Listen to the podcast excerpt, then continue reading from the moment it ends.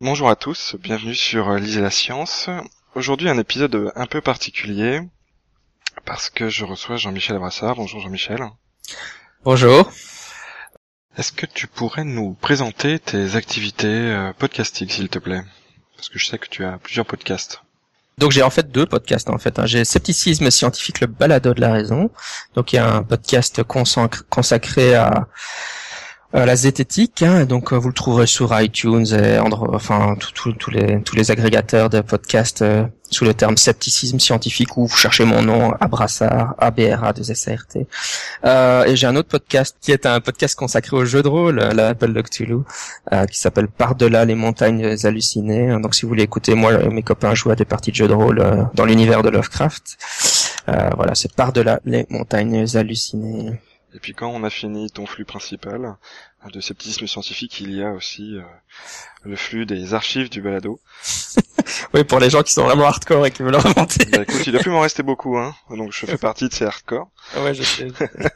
Ah, il y a des gens qui, je sais, qui remontent vraiment loin. Euh, voilà, donc il y a un flux d'archives. Euh, c'est vrai où je mets les épisodes les plus anciens, euh, parce que bon, euh, parfois, euh, voilà, ils sont, là, ils sont plus vraiment dans l'actualité. Mais bon, pour ceux qui veulent vraiment approfondir les, les sujets que je couvre sur le podcast, c'est vrai que ça vaut la peine parfois de remonter plus loin euh, dans, dans les archives. Et donc là, ça s'appelle simplement les archives du balado scepticisme scientifique. Tu es donc quelqu'un de parfait pour cet épisode parce que aujourd'hui, on va en profiter pour parler d'un livre que, qui se nomme Abominable Science euh, de Daniel Loxton et Donald Prothero. Euh, pourquoi ce livre? Parce que bah, j'ai fini de le lire récemment et je l'ai lu parce que j'en ai entendu parler Jean-Michel et que ça m'a donné envie de le lire. Et, euh, et donc voilà, sur, on va dire, aller de la cryptozoologie, on va dire de manière générale. Je sais pas ce que t'en penses. Oui, c'est un livre de cryptozoologie, effectivement, oui.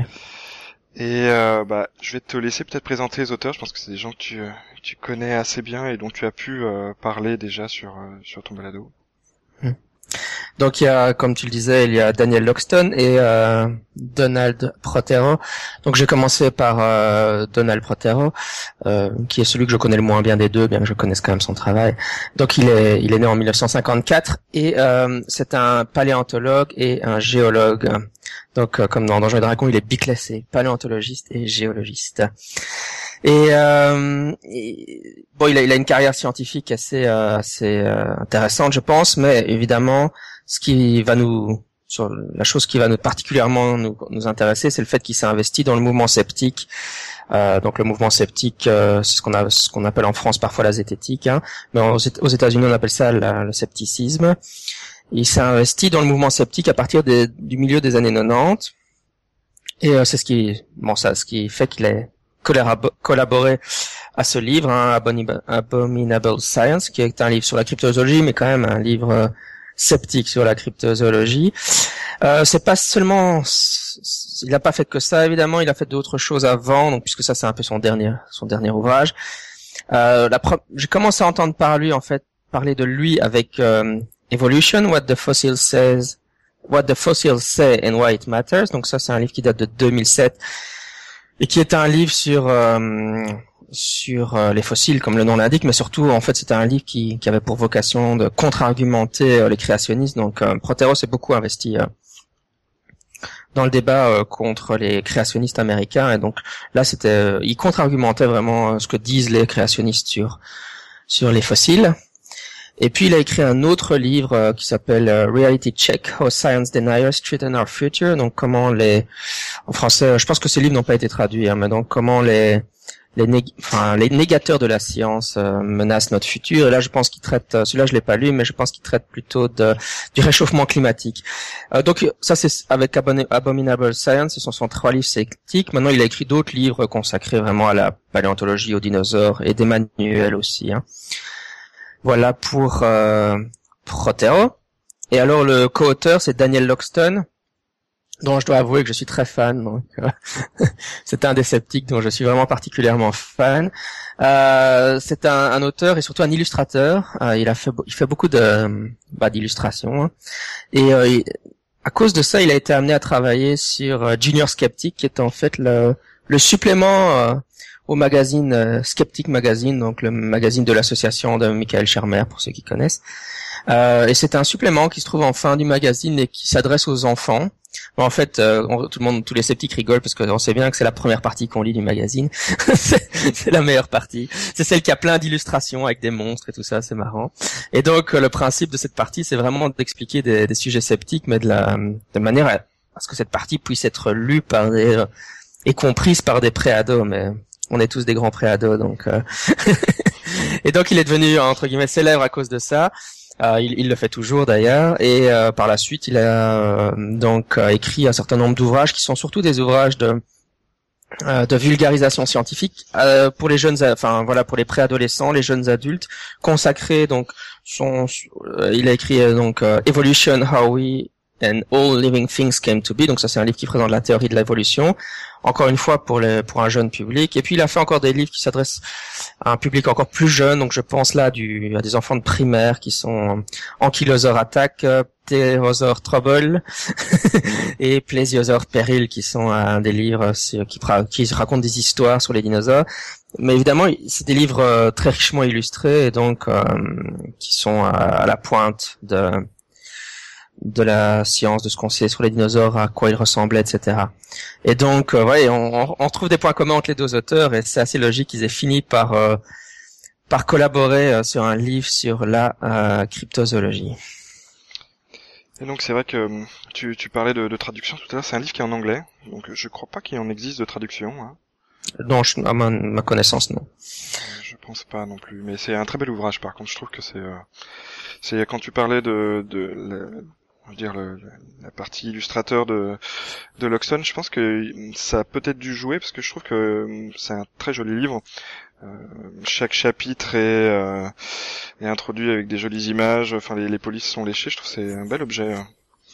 Oui, pour pour un livre universitaire, c'est c'est extrêmement beau et euh, oui, c'est c'est vrai que à l'heure digitale, personnellement, enfin, je pense que tu fais ça aussi. Moi, j'achète beaucoup de livres en virtuel, mais ça, c'est qu'un c'est un livre qui est tellement beau que je l'ai en physique et je pense que c'est un livre qui est qui mérite d'être en physique en fait. Alors moi je suis un peu un psychopathe des livres papier, donc tous les livres que je lis je les achète tous en papier et euh, bah celui-ci euh, il vaut le coup quoi.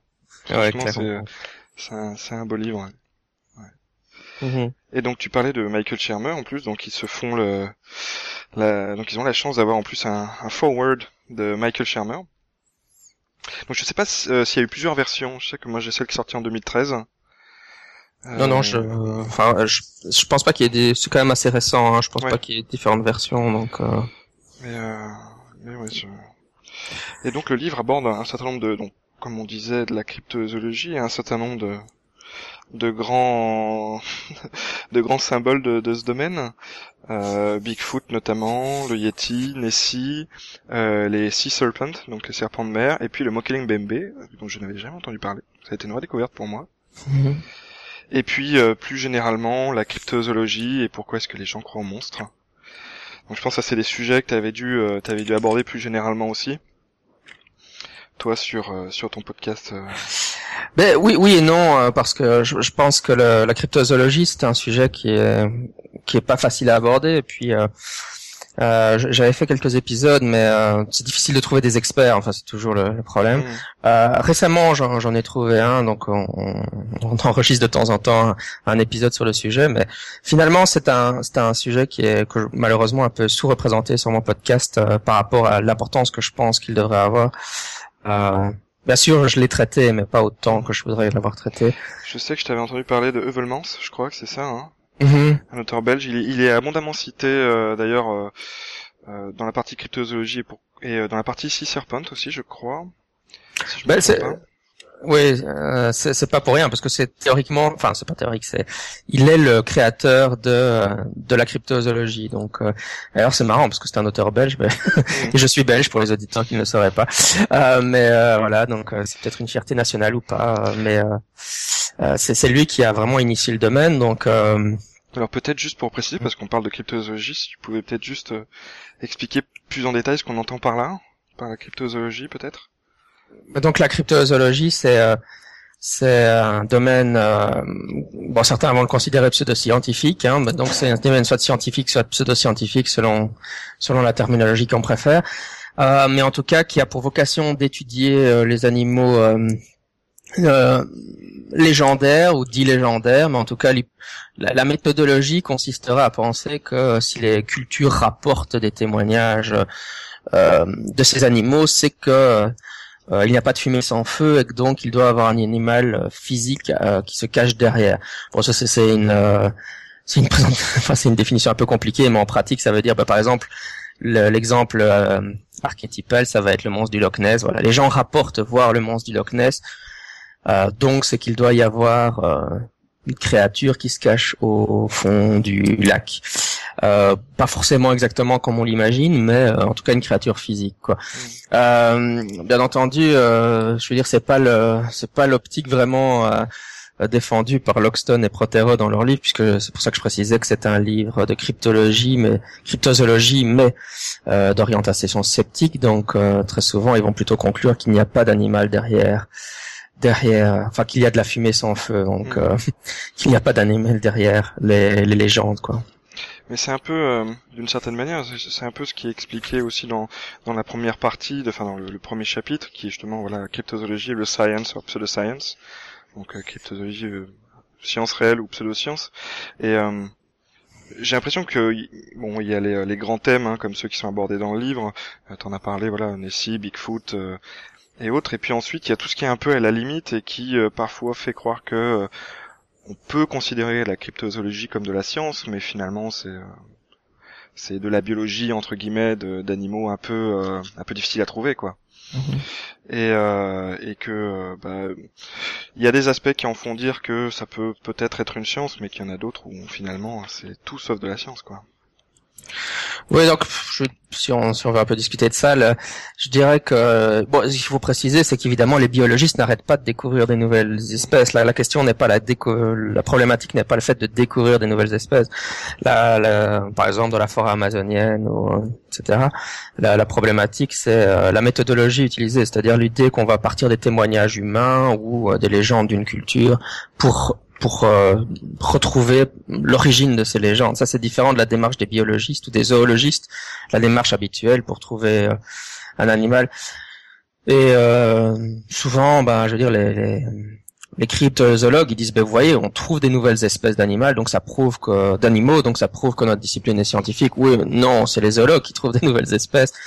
Bah, l'exemple typique, ça va être les sélacantes, par exemple, les fameux ouais. po- poissons, les poissons qui, euh, po- osseux. qu'on pensait avoir disparu, puis on les a retrouvés.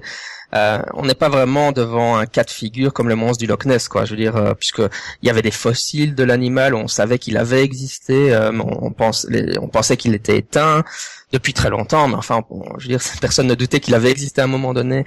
Euh, et puis voilà, on l'a retrouvé, on s'est rendu compte qu'il existait encore.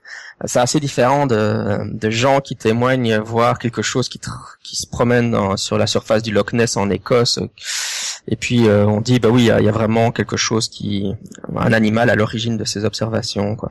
Donc c'est pour ça qu'il y a une sorte d'ambiguïté, est-ce qu'on est face à une science ou une pseudo-science, euh, parce que si on se passe sur les témoignages, bon, ça ressemble vite rapidement à de l'ufologie. Avec, je, euh, j'avais en tête, oui, tout à fait. Ouais, ouais. Mmh. Oh. Mmh.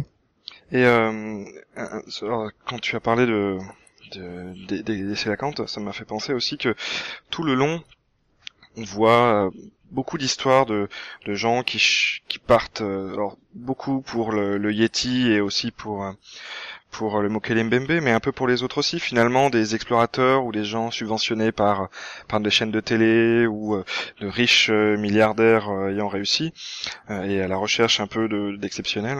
Euh, et donc il y, y en a de tout type, euh, les héros de guerre, les les euh, voilà les euh, les riches manias de, de je ne sais quel domaine. Et puis il y a aussi des créationnistes. Et, euh, et j'ai trouvé ça étonnant, notamment dans Mokele-Mbembe, où les auteurs ils en parlent un peu plus, où il y a cet aspect un peu, euh, finalement, trouver ces espèces qui auraient été censées euh, disparaître il y a des millions d'années, remettrait en cause euh, l'évolution, ou alors plutôt, enfin euh, c'est un peu ce qui, euh, en... en euh, en négatif, euh, mettrait en avant les théories créationnistes. Et j'aurais pas pensé, en fait, que euh, qu'on en retrouverait là-dedans, en fait. C'est assez... Enfin, ça m'a surpris. Oui, c'est, c'est quelque chose que j'ai... Euh, je n'ai pas découvert avec le livre, mais j'ai découvert avec les auteurs dont on est en train de parler, puisque, bon, il y, y a un podcast anglais anglais qui s'appelle Monster Talk. Hein, si, si les gens qui nous écoutent euh, sont capables... Enfin, euh, ont une bonne compréhension à l'audition de l'anglais... Euh, je le conseille vivement. Donc c'est un podcast sceptique consacré à la cryptozoologie. Et évidemment, les auteurs dont on parle ont été interviewés sur ce podcast de nombreuses fois. Et donc c'est vrai que c'est, ça avait été mentionné là. Euh, et, et, et c'était, ça m'a beaucoup surpris la première fois que je l'ai entendu. Mais en même temps, pour le livre, ça explique pourquoi Prothero s'est intéressé au sujet, puisque justement, il, c'est un spécialiste de. Enfin, il a beaucoup contre-argumenté les créationnistes, et donc euh, voilà, il, il, il contre-argumente justement aussi là aussi le fait que les, les, les créationnistes pensent pouvoir euh, entre guillemets réfuter la théorie de l'évolution en trouvant certaines euh, espèces euh, des cryptides, on appelle ça, hein, donc des animaux euh, de la cryptozoologie. Euh, bon, évidemment, de toute façon, euh, en réalité, même si euh, même si on trouvait demain euh, le monstre du Loch Ness dans le Loch Ness, ça ne réfuterait pas la théorie de l'évolution. Euh, comme ça, quoi, hein. Il faudrait juste euh, comprendre comment il est arrivé là et qu'est-ce qu'on a en face de nous, mais euh... oui, parce que c'est souvent en plus ce qui est mis euh, en avant par les les sceptiques ou les tenants de l'évolution, c'est découvrir une espèce qui euh, qui semble provenir des des âges passés ne prouve rien, quoi, finalement. Ça prouve juste qu'elle a survécu, c'est tout. Mmh, mmh. Oui, parce que sinon, euh, si, si on se joue à, à ce jeu-là, bah lui, voilà, le Lacan aurait réfuté la théorie de l'évolution. Maintenant, enfin, la, le fait qu'on l'ait retrouvé euh, récemment, euh, mais ça, ça, ça, ça, c'est, enfin, ça fait partie des étranges représentations que peuvent avoir les, les créationnistes chrétiens américains euh, à propos de comment la science fonctionne et, mmh. ou de la théorie de l'évolution. On a, on a un peu du mal à comprendre. Mais enfin, c'est bien, ça a motivé Prothero, qui est quand même un, un grand spécialiste de ces sujets, à travailler sur la cryptozoologie. Donc, on, d'une certaine façon, c'est chouette. Merci les créationnistes.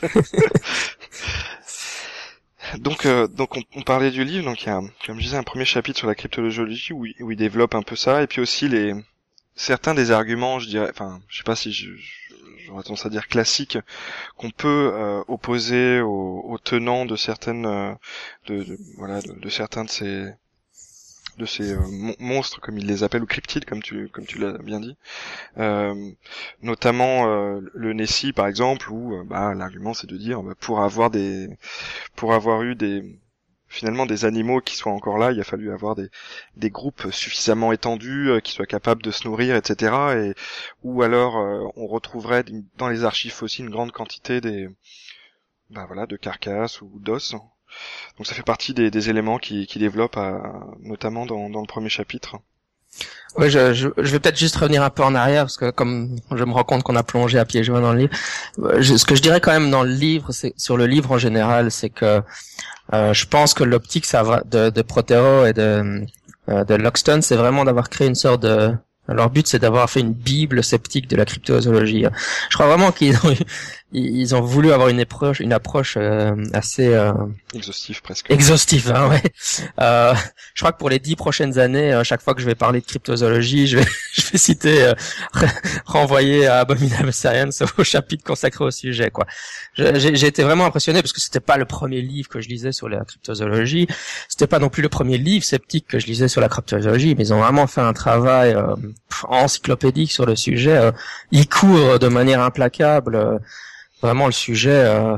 Alors évidemment, c'est impossible de, de couvrir absolument tous les cryptides potentiels, mais ils, ils couvrent tous les tous les grands cryptides euh, de manière vraiment. Et il y a beaucoup d'éléments aussi euh, euh, qu'ils couvrent euh, sur certains de ces de ces sujets que bah voilà qui n'avaient jamais été couverts, en fait, qui sont qui sont du matériel original euh, ou des choses qui n'avaient jamais été dites, quoi, parce que euh, qui se disent entre sceptiques euh, quand on discute autour d'une table de café, mais mais qui n'avaient jamais été publiées, quoi, tandis qu'ici vraiment ils ont vraiment écrit un livre qui qui qui met à plat euh, qui met à plat tous les arguments, et je, et je pense que ça va être un livre euh, incontournable, euh, même pour les cryptozoologues. D'ailleurs, il, il a eu des bonnes, étonnamment, des bonnes critiques dans les milieux cryptozoologiques, quoi, hein, dans le sens où c'est difficile de le dire pour les cryptozoologues de dire que le livre est mauvais, quoi.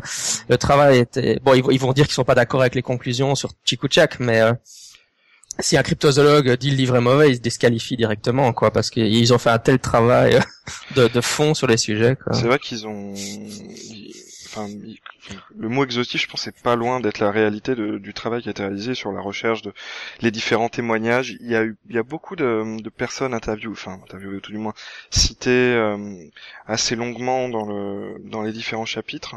Euh, Et puis c'est un chapitre aussi qui est beaucoup illustré, donc on retrouve beaucoup de, euh, de alors de, de, de des images qui sont mises en avant par les, les tenants sur l'existence du Bigfoot ou du Nessie ou de, des, des serpents de mer de manière plus générale.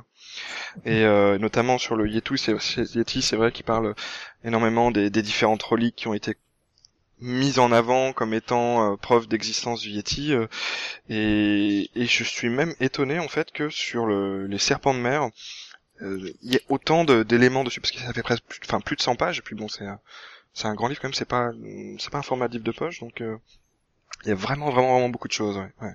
Mmh. Oui, enfin, c'est, c'est ça que je voulais euh, souligner aux auditeurs, euh, si, enfin, t- c'est toi qui as suggéré qu'on en parle, mais, mais euh, pour moi, c'est un livre important, quoi. C'est un, c'est un livre qui va faire date dans le sujet, euh, quelle que soit euh, l'orientation théorique qu'on défend. Euh, Euh, et, et je pense que et c'est, et c'est d'ailleurs pour ça que je suis très fan de, de Daniel Loxton euh, et de Prothero aussi, mais de Loxton parce que le, c'est le type de scepticisme qui me plaît beaucoup, c'est-à-dire que euh, voilà, ils font un travail vraiment de fond euh, pour expliquer euh, le paranormal, euh, enfin entre guillemets, ou ici la cryptozoologie, euh, vraiment un travail méticuleux, rigoureux. Euh, euh, voilà, ils abordent pas les sujets en disant euh, ah, on sait bien que le Bigfoot c'est du grand n'importe quoi, ça sert à rien. Oui, non, vrai, non, ils, ouais. ils prennent le sujet au sérieux. Ils disent non, non, non, on va, on va regarder le sujet du Bigfoot comme et on va l'examiner de près. On va vraiment l'étudier scientifiquement en fait. Même si la conclusion c'est qu'ils pensent que, enfin, il est pratiquement certain qu'il n'y ait pas de Bigfoot, quoi. Et d'ailleurs, il le dit, hein, il dit lui-même qu'en plus, c'est, enfin, le, notamment le Bigfoot, là, t'en parles. C'est vrai que il le dit lui-même, Daniel Loxton. Je crois que c'est lui qui a écrit ce chapitre-là. Ouais.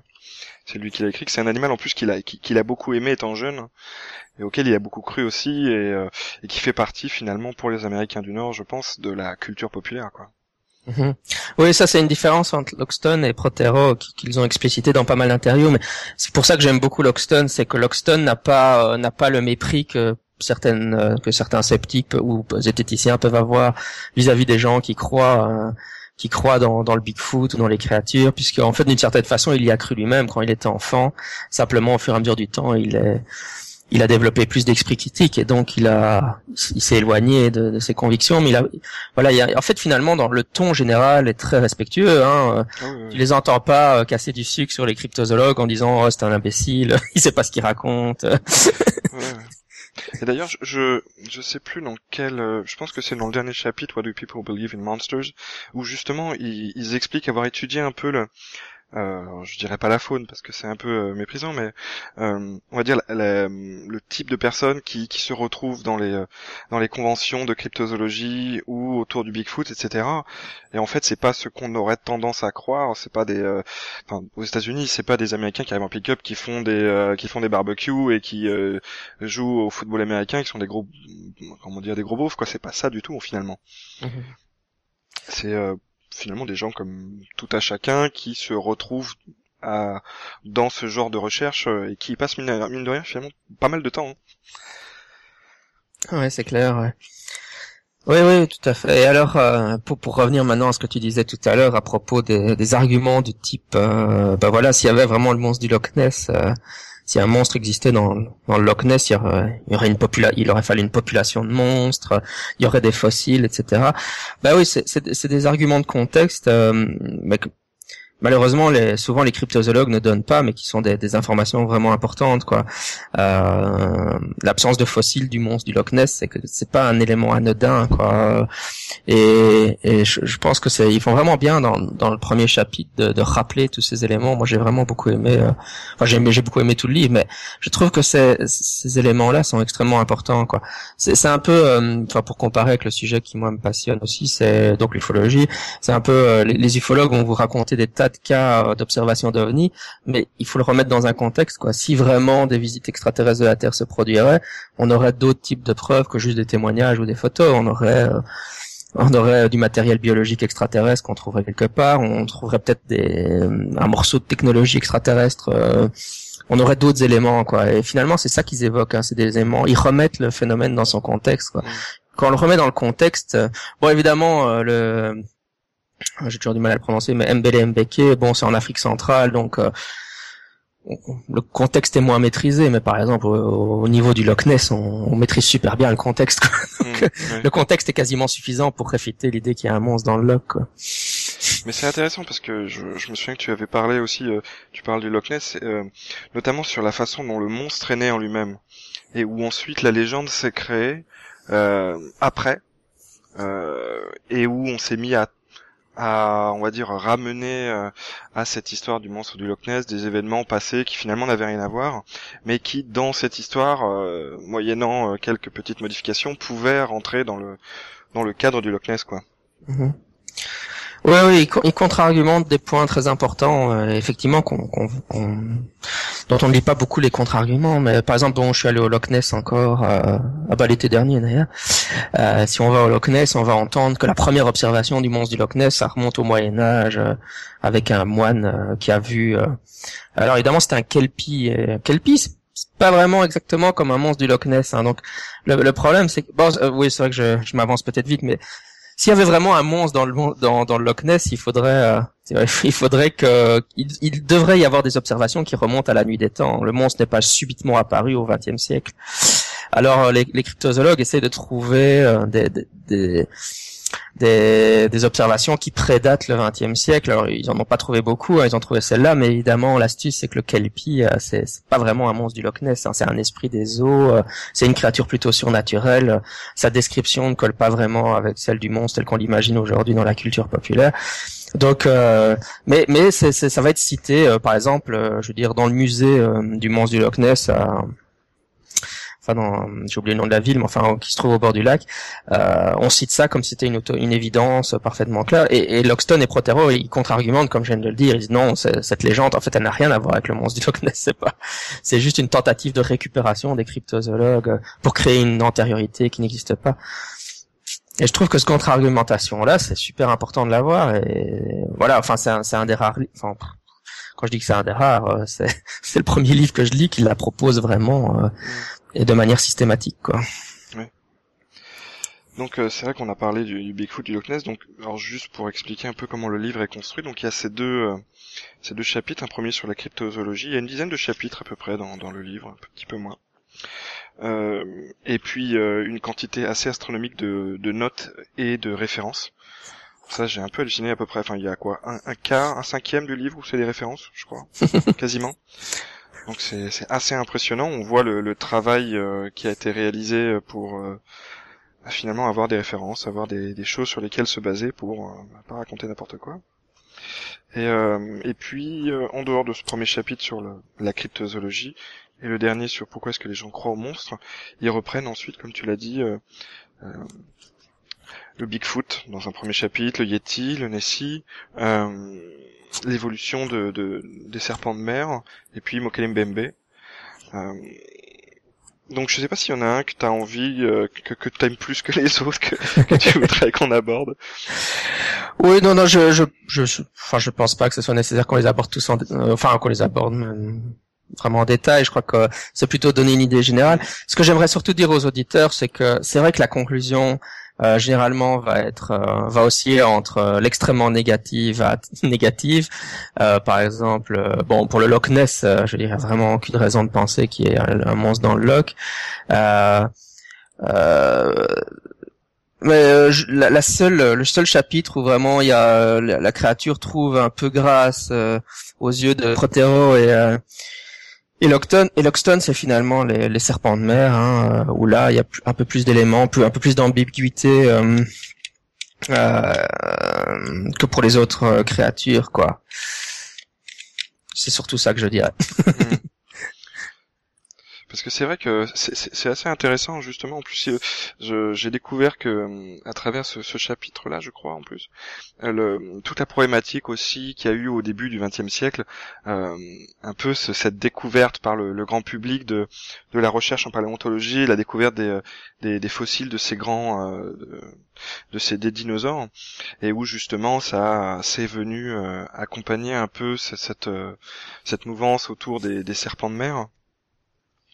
Euh, où euh, bah, certains certains hommes un peu un peu riches se sont vus récupérer des euh, des ossements et les ont assemblés pour que ça corresponde finalement aux visions qu'ils avaient de des serpents de mer qui qui devaient exister dans l'Atlantique ou dans le Pacifique au bord des mers, principalement aux États-Unis.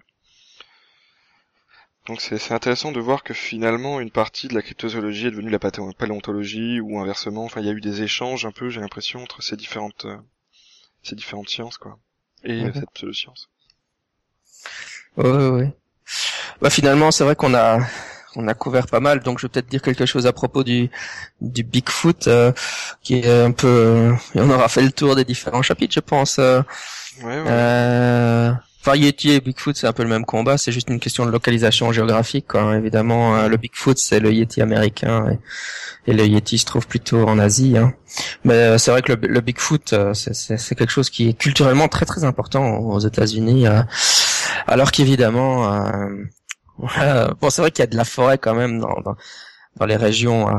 Alors évidemment, je veux dire, bon, si on disait il y a, il y a un primate, euh, donc un Bigfoot qui se trouve euh, dans les grandes forêts euh, du Nord euh, canadien, on dirait, mais souvent les, les Bigfoot, les fans du Bigfoot pensent que ça en a en, aux États-Unis, dans des régions où finalement il y a quand même euh, il y a de la forêt, mais quand même pas tant que ça.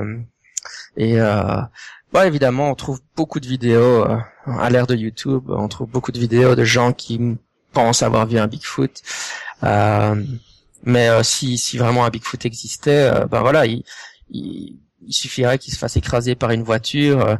On rigole souvent en disant que le Bigfoot est le, chez les sceptiques, en disant que le Bigfoot est extrêmement doué pour traverser la route sans se faire écraser, parce qu'il se fait jamais écraser nulle part.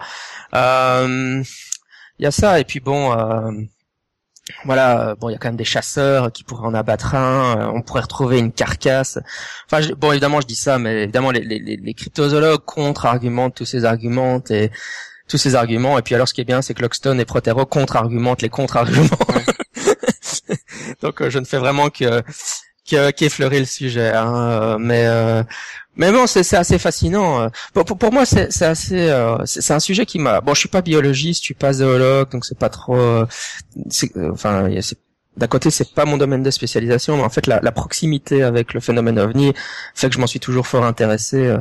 Euh, pourquoi, bah, par exemple, le Bigfoot, les gens rapportent voir le Bigfoot, mais en fait, c'est des, des méprises. En fait. Euh, je pense pas qu'ils me rendent tous. Hein. Bien sûr, il y a des hoax, enfin des faux comme. comme dans beaucoup de choses, mais mais et même des faux célèbres, hein, qui sont extrêmement importants pour structurer la croyance dans dans le sujet, mais mais la plupart des gens qui voient le Bigfoot, simplement ils roulent en voiture, ils ont une illusion perceptive, ils voient ils voient quelque chose qu'ils ne savent pas bien identifier, et puis leur cerveau euh, contrebalance et ils voient un Bigfoot à la place. Bon, la la principale source de méprise pour le Bigfoot, c'est, c'est ça va pas être, enfin, c'est, j'avais envie de dire évidence biblique, mais évidemment c'est les ours, hein. C'est... mais mais il y en a d'autres, hein, mais... Pour le Yeti, c'est beaucoup les ours aussi, j'ai l'impression. C'est vrai qu'assez mm-hmm. souvent on voit en plus qu'il y a un lien, on va dire, dans le dans l'appellation de du Yeti dans les langues locales, et puis l'appellation des ours dans les langues locales en plus. Mm-hmm. Et il y a aussi souvent, j'ai l'impression, beaucoup de de problématiques d'empreintes. Ça, j'ai l'impression, avec le Bigfoot et le Yeti, euh, c'est à qui aura la meilleure empreinte de, de cet animal, quoi. Ouais, c'est la, c'est la, la thématique des traces physiques, hein, c'est vrai que c'est, mais en même temps, euh, alors là aussi, il peut y avoir des faux, et puis y avoir, il peut y avoir des empreintes qui s'expliquent autrement que par, par un Bigfoot. Euh. Maintenant, ce qui, ce qui devient, dans, dans, dans les débats scientifiques sur ces créatures, ce qui devient extrêmement important, c'est les analyses A D N, hein. Oui. Euh, voilà. Bon, alors, euh, il faut encore que les cryptozoologues qui ont des, par exemple, des, des poils, euh, qu'ils attribuent au Bigfoot, là, acceptent de les, de les faire analyser. Euh, il y a une étude récente euh, euh, enfin je l'ai pas je l'ai pas relu pour préparer l'épisode, mais ça me revient, qui qui, qui date d'après la publication du livre, qui a justement montré euh, que euh, que ils ont demandé aux cryptozoologues quand de leur envoyer euh, pour examen d'A D N euh, bah, les poils de Bigfoot, allégués de Bigfoot, et puis ils montraient que la grande, majo- enfin la, la toute grande majorité, euh, c'était évidemment des poils de chevaux, euh, de d'ours, euh, enfin tout ce que de cerfs, et cetera. Euh, je pense qu'il y avait une seule anomalie vraiment assez intéressante dans cette étude, c'était euh, au niveau du Yeti. Apparemment, il y avait une quelque chose de, d'étrange en provenance, euh, enfin là c'est de mémoire, hein, mais, du, d'Inde ou du Tibet, et il, il postulait que c'était une, une espèce encore inconnue de euh, d'ours en fait. Hein. Donc voilà, je pense qu'à l'heure actuelle, c'est vrai que les les empreintes ont joué beaucoup d'importance dans, dans le passé, beaucoup d'importance dans le débat dans le passé. Euh, le, les films, style le film de Patterson Gimlin, si je prononce comme allemand, euh, évidemment. Mais maintenant, avec la technologie, comme les, les, les tests d'A D N deviennent beaucoup plus abordables et faciles à réaliser, euh, enfin, encore faut-il être compétent, compétent évidemment, mais euh, euh, commence à, voilà, je veux dire. En gros, si un, si un, un cryptozoologue dit je veux prouver euh, l'existence d'une d'un cryptide, on va lui dire, ben bah, écoute, amène-nous de l'A D N et prouve-nous, voilà quoi. Je pense que pff, des témoignages, même des films, et cetera. Euh, n'emporteront jamais l'adhésion. Par contre, avant j'aurais dit un cadavre, hein, ou un corps euh, mort ou vif, quoi. Ben aujourd'hui, on, on peut dire de l'A D N, hein, devrait euh, devrait pouvoir euh, résoudre le débat, quoi. Mmh. Ouais, mais je pense qu'on a on a à peu près couvert. Enfin, pas Mokele-Mbembe, mais euh, mais euh, mais le livre finit par un chapitre sur pourquoi est-ce que les gens croient aux monstres. Et c'est intéressant de voir. Donc tu disais, ils ont un peu une tu disais tout à l'heure, et je te rejoins là-dessus, Loxton a une vision un peu différente de Prothero des, euh, des gens qui croient dans ces différentes bestioles, entre guillemets, hein, ces différents cryptides, et on retrouve ça justement dans ce chapitre, où euh, ils expliquent, enfin euh, où ils, ils traitent le sujet de, est-ce qu'il faut, euh, enfin comment dire, qu'est-ce qu'il faut faire de la cryptozoologie, quoi. Mm-hmm. Est-ce que c'est quelque chose qui est, euh, qui est problématique en soi, ou euh, ou est-ce que c'est euh, sans danger finalement, et, euh, et chacun a une position assez... Euh, assez clair sur la question, et des positions assez différentes aussi. Mmh. Euh, Loxton est plus pour, euh, bah, comme on comme on disait finalement, c'est quelqu'un qui qui a cru aussi à certains de, de ces cryptides, donc il a plutôt tendance à voir ça du du bon côté entre guillemets. Et je pense que c'est dans ce cas-là qu'il cite le fait que bah il y a des gens qui sont, on va dire, enfin que c'est euh, que c'est des sujets qui sont abordés par des gens qui sont pas qui sont des amateurs, mais finalement pas des hurluberlus ou euh, euh, voilà des, des gens comme tout à chacun. Et puis euh, Prothero va plutôt avoir la vision qui me semble pas bête d'une certaine manière, euh, sans dire que la première l'était, euh, c'est que euh, c'est un peu comme une porte ouverte sur d'autres croyances plus extrêmes qui peuvent être problématiques, quoi. Mmh, mmh.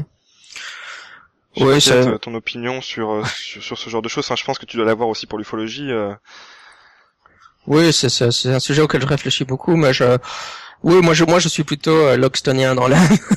Mais euh, c'est, c'est vrai que euh, je disais d'ailleurs que j'étais très fan de Loxton. Euh, c'est justement pour pour ses positions euh, de ce type-là. Je, je veux dire, j'ai tendance à vraiment.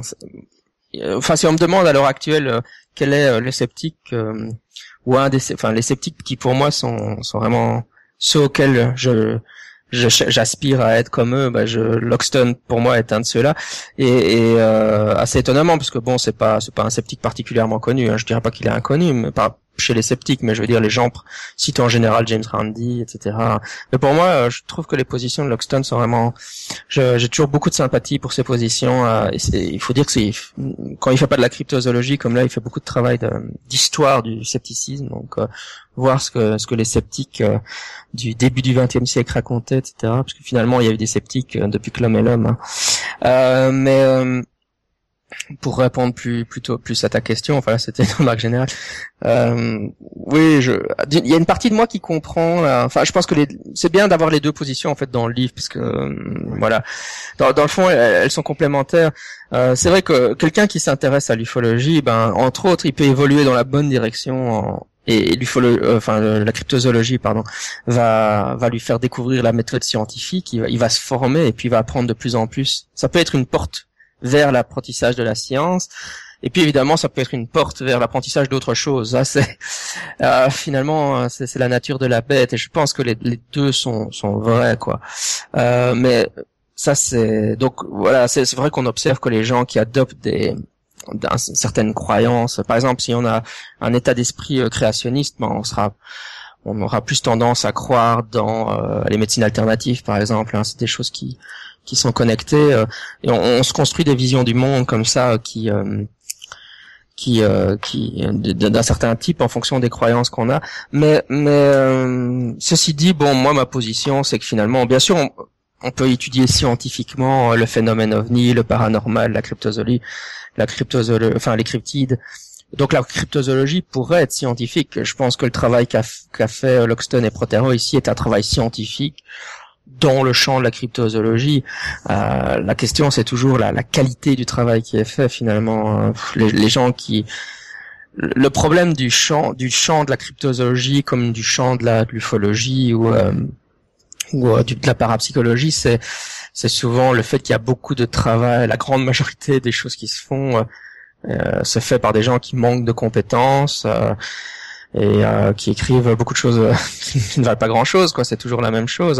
Moi, ce qui m'énerve beaucoup avec la cryptozoologie ou avec l'ufologie, c'est évidemment que souvent les auteurs ne font que répéter ce qu'ils ont lu chez un autre cryptozoologue, un autre ufologue, sans vérifier. Euh, euh, évidemment, ça demande du travail de vérifier les sources, de vérifier les sources des sources et de remonter la chaîne pour voir d'où vient l'information au départ. Mais euh, et c'est un travail que Loxton et Prothero font, quoi. C'est, c'est un travail euh, ingrat et qui prend du temps et, et de l'énergie, mais et, et faire des copier-coller de ce que les auteurs en, qu'on, pff, les autres auteurs racontent, c'est, c'est toujours plus facile. Hein. Faire un copier-coller de Wikipédia, c'est la même chose. Hein. Mais euh, pour moi, pour moi, le, le problème, c'est toujours voilà la, la qualité du travail fourni, quoi, hein, plus que plus que la discipline. Quoi. On peut faire un travail de qualité en cryptozoologie, comme on... mais malheureusement, la grande part... la grande majorité de ce qui se fait en cryptozoologie ne sera pas un travail de qualité. C'est ça le problème. Quoi. Ouais, c'est quelque chose qui est mis en avant dans ce, je pense, dans ce chapitre-là, si c'est pas un autre, c'est que le, le, le peu de, de scientifiques entre guillemets, enfin si, de scientifiques, enfin d'universitaires, qui se sont penchés sur la question, étaient trop peu finalement pour euh, pour permettre à la cryptozoologie de manière plus générale de, de gagner entre guillemets ses lettres de noblesse. Il y avait en effet beaucoup d'amateurs. Euh, et c'est un peu ça qui, euh, qui a peut-être un peu euh, euh, plombé le, la cryptozoologie comme euh, en tant que science, quoi. Mmh, mmh. En même temps, c'est, c'est un problème euh, avec un effet de rétroaction, hein, je dis, parce que de, de, d'un autre côté, le, le problème, c'est que les scientifiques, un scientifique, enfin, qui s'intéresse à ces sujets-là, euh, euh, bah, en gros, ça va toujours lui, ça risque de lui poser des problèmes dans sa carrière scientifique, quoi. Hein. En gros, souvent, les, les scientifiques sont découragés de s'intéresser à ces sujets-là, donc euh, activement découragés par leur par euh, les gens qu'ils fréquentent à, à l'université, quoi. Et donc, euh, puisque souvent ce qu'on va dire, ben oui, on sait très bien que le Bigfoot c'est de la foutaise, donc ça vaut pas la peine qu'on étudie sérieusement le sujet, quoi. Et donc il y, y a aussi cet état, de, cet état d'esprit qui, qui, euh, qu'on, qu'on trouve dans les milieux universitaires, euh, qu'il, qu'il faut essayer de faire évoluer, quoi. Et je pense que mon, ba, mon, mon balado il y a aussi ça pour fonction, quoi. Tant que les universitaires ont dans l'idée, euh, c'est des sujets euh, Qui, qui, qui ne sont pas légitimes d'étu- d'être étudiés scientifiquement, bah forcément, il y a peu de scientifiques qui s'y investissent. Et après, on va dire, bah oui, il y a peu de scientifiques qui s'y investissent, donc la, la, la qualité des travaux n'est pas très élevée. Bah oui, d'accord. C'est un peu à double tranchant, quoi. Tu vois, c'est, c'est un problème des deux côtés. Ouais, ouais, je suis d'accord. Ouais, c'est vrai que je, je, j'ai lu, enfin, j'ai audio, je sais pas comment dire, j'ai écouté euh, How Mathematical Universe de Max Tegmark récemment. Et c'est un, c'est quelque chose, alors c'est un sujet qui a rien à voir. Mais où il explique, lui, euh, est un cosmologiste, on va dire de manière générale, un physicien, qui a beaucoup travaillé sur, euh, notamment avec Alan Guth, la personne qui a développé le, le modèle d'univers inflationnaire pour décrire euh, l'univers et son évolution. Et euh, ce qu'il explique, c'est que voilà, il a fait pas mal de travaux là-dessus. Il a aussi pas mal travaillé sur le, le traitement des données issues des satellites qui ont servi à mesurer le, le fond diffus cosmologique. Et ce qu'il explique, c'est que lui a travaillé sur ces sujets, euh, entre guillemets, classiques, mais voilà, scientifiquement euh, bien considérés, et qu'il a toujours eu aussi des idées sur à quoi amènent ces théories, euh, alors notamment les univers parallèles, donc il en parle pas mal dans son bouquin, euh, et, et il dit que euh, pendant pas mal d'années, il a beaucoup été dans une espèce de dichotomie, euh, comme il le dit lui-même, euh, docteur Jekyll, mister Hyde, où en tant que docteur Jekyll, il va, il va écrire des articles tout à fait euh, voilà, sur des thèmes euh, qui sont euh, scientifiquement bien reconnus, mais qu'il va toujours, euh, limite sous un pseudonyme entre guillemets, écrire des articles sur des, des sujets plus, euh, voilà, plus à la frontière, peut-être forcément moins considérés ou euh, moins bien considéré. Et j'ai l'impression que c'est quelque chose d'assez large, enfin c'est, c'est pour aller dans ton sens, euh, dans tous les domaines de la science, enfin tout du moins euh, dans, dans pas mal de domaines, où euh, bah, ce qui est un peu à la marge euh, est moins bien considéré, et donc moins bien financé, moins bien vu, et ensuite ça réagit sur la, la carrière générale de, des, euh, des auteurs, et ça on le voit aussi sur pas mal toutes les études qui touchent à des thèmes un peu sensibles dans la... Dans, dans, nos, dans nos cultures, enfin le, l'homosexualité, les religions, c'est tout un tas de sujets où il devient plus compliqué. D'abord, par exemple, le thème de, je sais que c'est Nicolas Gauvry qui en avait parlé sur ton sur ton balado, sur la différence entre les hommes et les femmes. Voilà, c'est des sujets où c'est toujours plus compliqué de de faire des recherches parce que ça peut être mal vu, quoi, à cause de cet establishment un peu peut-être trop rigide parfois. Euh, alors pour de bonnes raisons, je ne sais pas, c'est pas moi de juger, mais, mais voilà, quoi. Oui, c'est assez marrant parce que d'un côté, euh, on se dit que les, les milieux universitaires, ça devrait être des, des endroits où toutes les idées doivent être débattables et discutées, et puis en pratique, euh, voilà, il y a, y a des, y a des ces phénomènes sociologiques qui font que ce n'est pas le cas, quoi. Euh, et, et c'est vrai que non seulement, évidemment, et, bon, je veux dire, si on veut financer une recherche sur un cryptide, et cetera. Enfin, je, je sais pas, mais, enfin, je parle, parle de, sur ce que moi je connais, par exemple, l'ufologie. Si vous voulez faire une recherche là-dessus, bah, non seulement, non seulement vous aurez du, pas, c'est pas du mal que vous aurez à trouver un financement. À mon avis, vous trouverez pas de financement du tout. Mais, mais en plus, je veux dire, c'est, y a, c'est aussi des, des, activement découragé, quoi. Je veux dire, vous entendez des choses euh, dans les couloirs, quoi. On, on vous dit, mais qu'est-ce que tu fais, quoi? et, et, et si on vous dit que ça, ça peut, c'est encore gentil, je pense. Hein. Je, je, je... Parce qu'évidemment, moi, je suis un sceptique, donc ça. Ça, ça amoindrit un peu les, les difficultés, mais je veux dire, si t'es pas un sceptique, euh, je pense que voilà, quoi, on va te faire comprendre que tu ferais bien d'aller ailleurs, voir si tu n'y es pas, quoi. Alors après, il faut pas que les auditeurs croient que la science, les universitaires sont très fermés, mais ouais. mais c'est vrai que c'est quelque chose qui existe aussi, quoi. C'est euh... Oui, là, je, évidemment, on est dans des, on est justement dans des sujets très frontières, quoi. Oui. C'est par définition, les sujets frontières sont frontières. Mais les, je pense que les universités sanitaires sont pas du tout euh, fermées quand on n'est pas dans un sujet frontière, quoi. Quand on est dans de la science normale, comme on appelle ça. Mais donc voilà, oui, c'est vraiment dans un contexte tout à fait spécifique, quoi. Oui. Bah écoute, merci d'avoir discuté de ce livre. Euh, je sais que je t'ai demandé si tu avais, euh, euh je sais pas si t'as un dernier mot à dire. Je pense que ce qu'on peut dire en tout cas, c'est que pour un livre sur la cryptozoologie, euh, bah ça fait partie de, des références ou de la référence. Ça veut dire de dire qu'il y en a assez peu de cette qualité-là. Le seul truc, c'est que c'est en anglais, donc il faut, pour ceux qui sont vraiment intéressés, il faut pouvoir passer la barrière de l'anglais, quoi. Tout à fait. Donc pour moi, c'est, c'est une, ça va être une bible pour les prochaines années. Je pense que c'est un, un, un... un must, comme on dit en anglais. Faut... Si le sujet vous intéresse, c'est un livre que vous devez lire. Et euh, bah, euh, j'ai envie de dire, si jamais il y a un éditeur francophone qui nous écoute, euh, je pense que c'est un livre qui ouais. qui mériterait largement d'être traduit. Euh, euh, ici, aux États-Unis, ça a été publié par Columbia University Press, donc qui est quand même une, une université, euh, une édition universitaire. Je pense qu'il y a des éditeurs universitaires qui Qui, qui voudraient parfois vendre des li- euh, enfin publier des livres qui se vendent, mais je pense qu'il y a un public pour pour un livre sur les sur les créatures euh, cryptides. Hein, On a euh, vu voilà. la quantité de reportages sur le monstre du Loch Ness ou autres qu'on voit sur les chaînes dites de découverte. Voilà. Oui. Par contre, il ne faut pas en enlever la. Enfin, je je pense que ça joue beaucoup aussi dans la, le plaisir de lire. Il ne faut pas en enlever la qualité visuelle quand même de l'ouvrage, parce que si c'est pour le transformer en un espèce de pavé ignoble sans illustration et écrit en noir et blanc, c'est ouais, dommage. Ça, c'est tout à fait. Donc oui, j'allais te demander, euh, est-ce que tu as un livre que tu euh, qui n'a rien à voir et que tu aimerais nous parler? Bah oui, puisque tu m'as demandé d'en préparer, j'en ai. Bon, ça tombe bien. Oui, euh, bah oui, ça, on va changer radicalement de sujet, euh, oui, enfin ou pas, je ne sais pas. Euh, voilà, parce que je sais que tu mentionnes parfois des livres qui euh, qui ne sont pas des livres de de science, hein.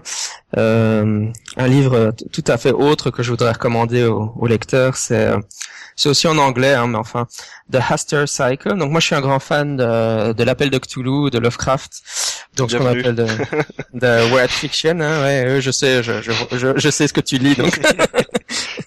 Et euh, Et, et, évidemment, bon, si, si les gens ne connaissent pas, je recommande de lire Lovecraft d'abord, mais euh, mais euh, on sait que le mythe de Cthulhu, c'est, c'est un mythe très très vaste.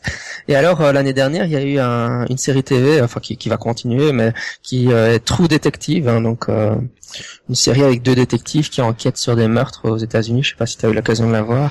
Non, mais on en a dit que du bien, oui. Avec Matthew McConaughey et puis. Je sais plus le nom de. Ah ouais, je, je blanque aussi. Enfin, c'est surtout Matthew McConaughey qui est.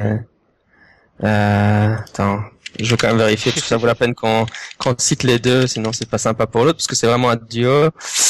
Euh, Hop. Donc, Wikipédia est mon ami. Ah bah c'est Woody Harrelson. Voilà, Woody Harrelson, oui. Et, euh, donc, euh, dans, dans cette série-là, ils invoquent, euh, enfin, ils, ça, je suis à spoiler, mais pour le deuxième épisode, euh, ils commencent à mentionner euh, Hastur, enfin, en tout cas le roi en jaune. C'est vrai que c'est pas tellement, techniquement, c'est pas Hastur, ça, ça, on rentre dans les dé- détails, mais c'est le roi en jaune. Et le roi en jaune, c'est, c'est un mythe vraiment très intéressant qui tournoie autour du mythe de l'appel de Cthulhu, mais bizarrement qui prédate, enfin, les gens le savent pas, mais qui prédate la, le mythe de Cthulhu. C'est-à-dire que Lovecraft l'a incorporé dans le mythe de Cthulhu, mais qui d'auteur que lui aimait, quoi. Et donc euh, euh, c'est c'est euh, donc le livre que je recommande, ça s'appelle Le cycle d'Hastur en français, mais donc The Hastur Cycle. Ça a été euh, publié chez Chaosium. Euh et euh, donc en fait, c'est un livre qui regroupe tous les toutes les nouvelles principales qui qu'il faut avoir lues si on si on s'intéresse au cycle d'Hastur, donc traduisez dans votre tête le cycle du roi en jaune, quoi. Et donc il publie au départ euh, le Ambrose Bierce, qui est Ambrose Bierce, qui est l'auteur qui a qui a inventé le roi en jaune, et puis Robert W.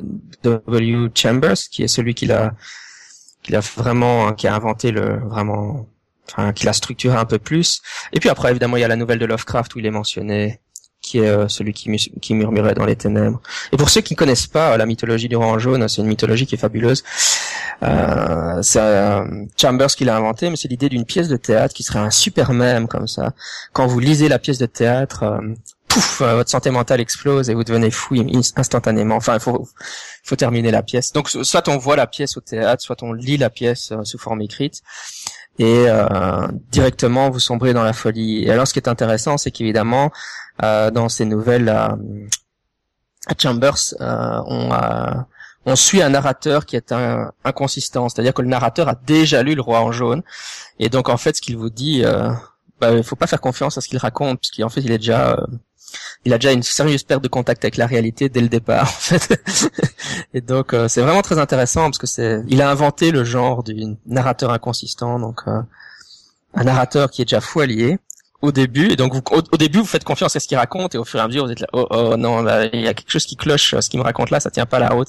Il doit, et puis évidemment, euh, bon dans la nouvelle, enfin dans les nouvelles où il les mentionne, on rencontre que qu'il a lu cette pièce qui s'appelle Le Roi en jaune, The King in Yellow, et que c'est une pièce qu'il vaut mieux pas lire.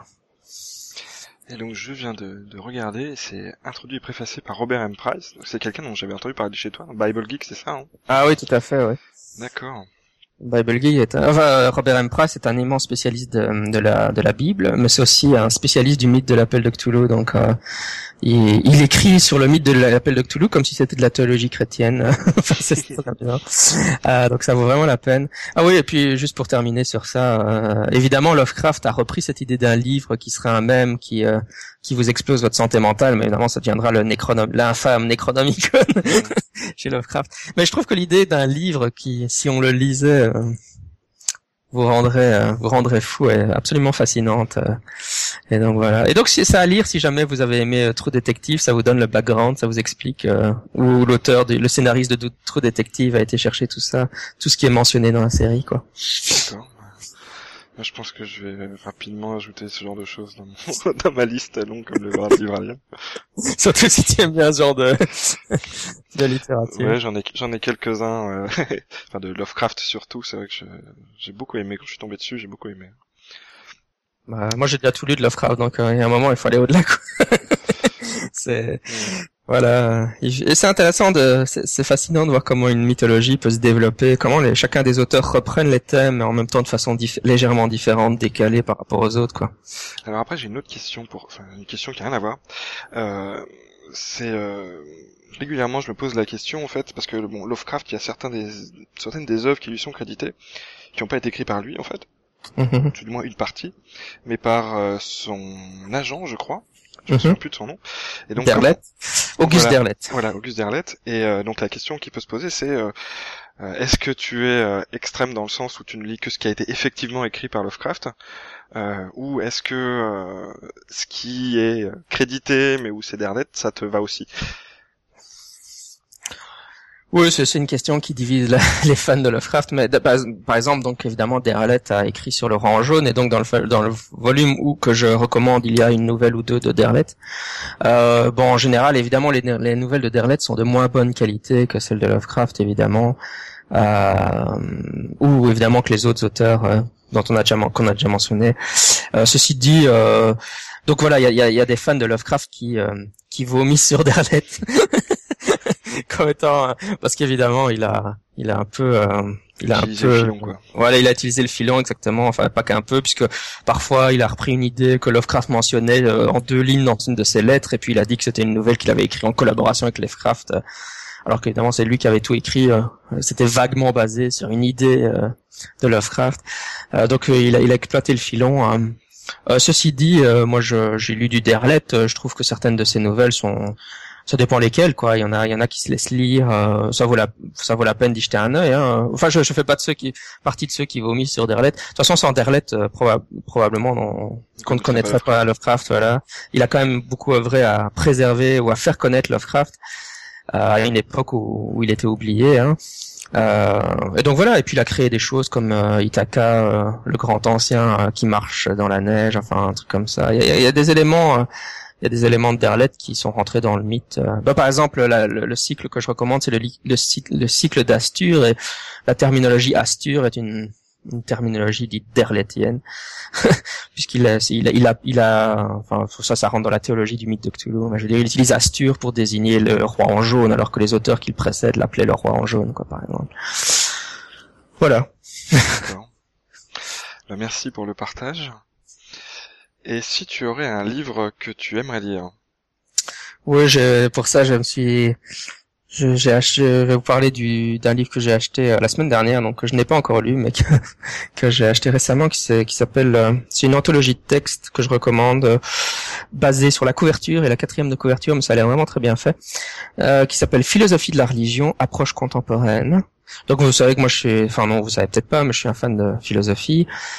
Et euh, c'est une collection chez Vrin hein, qui, qui sont des textes clés de philosophie. J'avais déjà le volume considéré, consacré à la philosophie japonaise. Euh, là, c'est le volume consacré à la philosophie de la religion. Et euh, vous allez me dire, mais mon Dieu, pourquoi est-ce qu'il recommande un livre de philosophie de la religion? Blasphème. Parce que bon, je suis un athée, hein, mais euh, je lis de la philosophie de la religion. Euh, c'est un livre qui est consacré en fait à ce que j'appelle moi plutôt l'apologétique. Donc c'est... c'est euh... C'est des auteurs qui, euh, qui, ont, qui ont, pour les gens qui sont pas philosophes, on appelle ça le, le mouvement euh, la philosophie analytique. Donc c'est la philosophie très carrée, très rigoureuse, où vraiment l'argumentation est très. Euh, enfin là, je simplifie beaucoup, mais euh, que les philosophes qui nous écoutent ne m'envoient pas trop. Mais... en tout cas, c'est de la philosophie comme je l'aime vraiment, qui a le mérite. C'est clair, enfin le... parce que bon, il y a la, la philosophie qu'on appelle continentale, où c'est très poético, stylistique comme ça, où où euh, le style a quasiment plus d'importance que les idées, mais la philosophie analytique, c'est vraiment très logique, carré, rationnel, comme ça. Et il euh, y a un gros courant maintenant qu'on appelle euh, l'apologétique, d'un, où les chrétiens essayent d'argumenter sur des questions pointues du genre euh, est-ce qu'on est-ce qu'on peut dire que Dieu est éternel, euh, est-ce qu'on peut dire que Dieu est omnipotent, euh, sur les concepts de Dieu, est-ce que Dieu existe, euh, est-ce que le problème du mal, euh, est-ce que le fait que la souffrance existe dans le monde... Euh, Euh, réfute l'existence d'un dieu bon, euh, euh, est-ce que le fine-tuning de l'univers euh, prouve l'existence de Dieu, et cetera. C'est des questions que tu as couvertes sur ton podcast, je pense parfois. Et euh, voilà, c'est, c'est un livre de philosophie, ça s'appelle Philosophie de la religion, approche contemporaine, et en fait c'est un recueil de tous les articles principaux euh, qui ont été des best-sellers. Alors évidemment, c'est des articles de, de chrétiens qui défendent leur religion. Enfin, à vrai dire, je l'ai pas lu, donc euh, je sais pas. Il y a peut-être un sceptique dans le tas ou un athée dans le tas. S'il y en a un, je serais euh, extrêmement agréablement surpris. Et ne l'ayant pas lu, je ne sais pas encore. Euh, mais enfin, ça vaut la peine d'être lu comme ça. ça on voit les arguments euh, qu'ils développent et euh, le fait de se confronter à leurs arguments, ben, on, ça fait réfléchir à comment on réfuterait leurs arguments, évidemment. Et c'est ça qui est particulièrement intéressant. C'est vrai que la, enfin, notamment la contre-apologétique, je sais que tu as fait quelques épisodes sur le, sur le sujet, notamment, je crois, un li, tu avais parlé d'un livre-réponse de Robert M Price à, à quelqu'un qui faisait de l'apologétique, justement, de mémoire. Ouais, ouais. Donc c'est, pour ceux que ça intéresse, euh, t'as, t'as quelques épisodes sur la question aussi dans le balado. Ouais. Et voilà, c'était donc mon conseil, c'est chez Vrin. D'accord, très bien. Bah, faut que je te, je te récupère ces différentes références, je, Je, je les mettrai à disposition et puis je ferai une une étagère sur Goodreads exprès. Et d'ailleurs, j'en profite de t'avoir pour dire que un de tes derniers épisodes, il y a deux ou trois épisodes, je crois, où tu tu mentionnais des livres de, on va dire, de manière globale sur la parapsychologie. Euh, euh, et euh, je, je voulais en parler rapidement euh, sur un, dans un billet, mais autant en profiter aussi euh, de cet épisode euh, où c'est intéressant parce que finalement, t'abordes un certain nombre de, de références qui sont pas que des références, on va dire, de euh, d'experts, mais aussi des références pour euh, pour débuter sur ces questions-là. Et, euh, et je pense que c'est intéressant pour ceux qui qui aimeraient euh, découvrir, quoi. Oui, j'avais oui j'avais fait cet épisode parce que c'est quelque chose qu'on me qu'on me pose très souvent, euh, un peu. Euh, bah voilà, si, ici dans cet épisode, on me dirait euh, qu'est-ce que tu me recommandes sur la cryptozoologie. Bah vous savez que je vous recommanderais euh, Abominable Science, par exemple. Bon, on pose très souvent la question sur la parapsychologie, donc l'étude des phénomènes paranormaux, euh, euh, ce qu'on appelle, enfin que ça existe ou pas, hein, mais enfin télépathie, psychokinèse, et cetera. On me dit mais voilà, euh, tu t'intéresses à ce sujet, qu'est-ce que tu recommanderais sur le sujet? Et donc c'est vrai que dans cet épisode, je couvre, euh, je couvre les livres que je recommanderais. Malheureusement, la plupart sont en anglais pour la même raison que ce qu'on a discuté avant. Enfin, c'est dire de trouver des choses de qualité en français, malheureusement. Et euh, pas mal de manuels, en fait. Il y a des bons manuels de parapsychologie. Donc les gens qui veulent connaître des manuels pour faire un peu, voir un peu l'état euh, des débats. Euh, voilà, c'est un, enfin voilà, j'ai fait un épisode comme ça, je réponds à la question euh, pour tout le monde. Et en plus, c'est pas que des manuels de, on va dire, de sceptiques. J'ai cru comprendre que tu as aussi euh, cité des manuels de, de tenants, donc c'est euh, j'étais surpris à vrai dire, mais c'est bien aussi de, de comme tu le dis, d'avoir un peu la, les différentes positions sur les sujets, quoi. Ouais, bah je, je viens de le faire encore dans ton épisode là en citant un, fi- un bouquin de philo de la religion, hein, des apologistes chrétiens. Je pense que c'est le un, un, un message que j'essaie d'envoyer à mes auditeurs. C'est enfin c'est toujours, hein, il faut éviter les biais de sélection, hein, ne lire que les gens les, les gens qui abondent dans vos sens. Hein, c'est, c'est quand on parle du scepticisme ou de la pensée critique, ça implique le fait de se confronter aux gens qui ne pensent pas comme nous. Hein. Et donc voilà, c'est un, je peux quand même dire que, que certains bouquins écrits par des gens avec qui je ne suis pas d'accord sont des bons livres, euh, même si je ne partage pas leur conclusion, euh, voilà. Et puis voilà, il faut, faut savoir ce que, voir les arguments développés par les gens qui ne pensent pas comme nous. Ça, ça c'est, c'est un élément crucial dans la pensée critique, je pense. Ouais, je suis tout à fait d'accord avec toi. Et ça fait partie encore de ce que je vais devoir ajouter dans ma longue liste de livres à lire un jour ou l'autre. euh, je crois qu'on a fait un, un long épisode déjà, donc je vais te laisser conclure. Ouais. Ouais. Bah, écoute, euh, merci Jean-Michel de, d'avoir euh, parlé un peu de ce, de ce livre avec moi. Et puis, bah, je te dis à très bientôt. Bah oui, ce fut un grand plaisir et à une prochaine certainement. À bientôt.